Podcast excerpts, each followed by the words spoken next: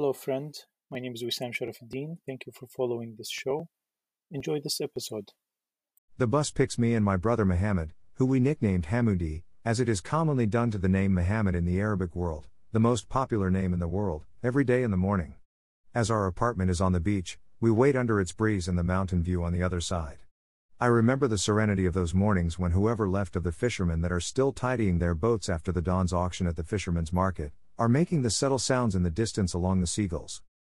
As I reflect back on my memories of the school bus, I wish that our seating was not assigned. We had a bus supervisor, an old Egyptian woman, with a tight scarf and thick glasses, that was mean and ultra serious. We took the bus about three years and didn't have a chance to make new friends due to the assigned seating, and no talking policy. We talked anyways, but in a low voice, otherwise, we would risk our ears being pulled, the favorite torture method of that teacher. We took that 30 minutes road from Khor Fakkan to Fujairah so many times, that we memorized everything.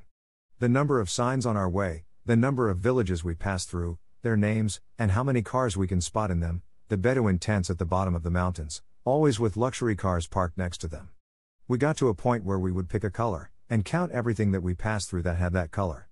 We would get ecstatic if we were allowed to change our seats and sit next to someone else, especially my friends Islam and Firas. Islam is an Egyptian boy from Alexandria, with a super kind father and mother from Egypt. We met in grade 2 but became friends after a fight on the bus that broke out between me and him. Boys tend to become friends after they fight. It is kind of a settlement of the alpha dominance within a group. Once it gets violent and they realize they are equal, they become friends.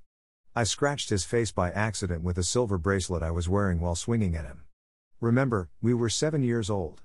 It showed on his face during all the years I have known him, and he used to call it the deposit of friendship. I and Islam became lifelong friends.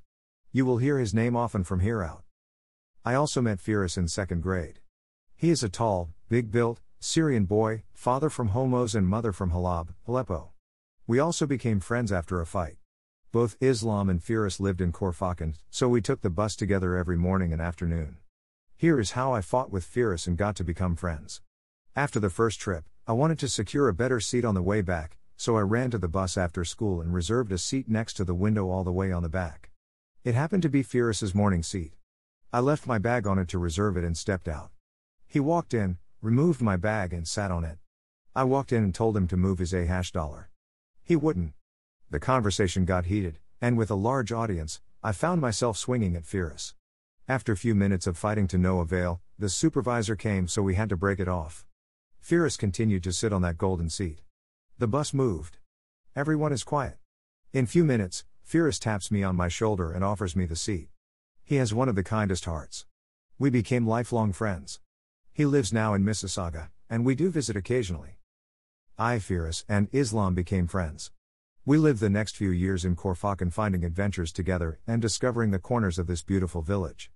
The most common area and perhaps the only area to go out to was the Corniche. The Corniche is a French name given to a street that faces the beach or a boardwalk at the beach. Along the beautiful coast of the Gulf of Oman, the Corniche had restaurants lined up along it and open areas for children to play. There were no playgrounds in the open area were not done yet it seeming that it was supposed to be completed with planted grass and palm trees but that never happened during our time there. Since Friday is the only day off in UAE, being an Islamic country, people go out on Thursday nights. I and my friends would go out to the Corniche on Thursday nights walking and figuring out what we're gonna do that night. We went with the flow. If there were guys playing soccer, we played soccer. We were spontaneous. There were absolutely no activities for children in Khor Fakkan nor is any playground or sports program to accommodate them. We would meet at the mosque and then we would leave to play with our bicycles or with a soccer ball or find out what to do between the houses. The Emirates school I went to in the city of Fujairah was an Islamic elementary little private school. It was a new school and it's focused on a strong curriculum including Islamic studies and 40 and language was recently established. So when I went into it in grade 2 I was basically the highest class in the school. We grew up here after year being the oldest children in the school so much responsibility was put on us as a role models and as the students who would implement any programs or activities the school came up with. When the school was first designed and they designed a little prayer area next to every class from the prayer area has a green rug and it was very well lit with large mosaic windows that let the sun in with the spectrum of color that added to the spirituality of such a place. As the school expanded, they converted these prayer areas into other classrooms, and we would pray in another area in the school. The Emirates School was modern compared to the building of that time. It had a great auditorium, library, a large area in the middle where students would assemble every morning in the Tabor, which literally meant a line of people. Every class would line up from shortest to tallest with their first hour teacher in front of them, and the school would start with a recitation of Quran, the national anthem, wise word of the day, perhaps a hadith, oral tradition of Prophet Muhammad, and a word by the principal. Most of the teachers were religious, well educated, middle class Egyptian women. The expression used in Egypt to describe an older sister is abla. We called the teachers ablas. The term is Turkish meaning an older sister. As the Ottoman Empire ruled the Islamic world, Turkish words are common in the Arabic slang.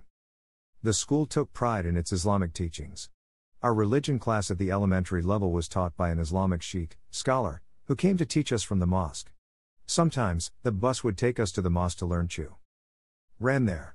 The sheikh was also from Egypt. I feel now that they were all sympathizer if not members of the Muslim Brotherhood, but that is not something strange given that the Muslim Brotherhood was basically the default organization of any Islamic activism in the Islamic world then.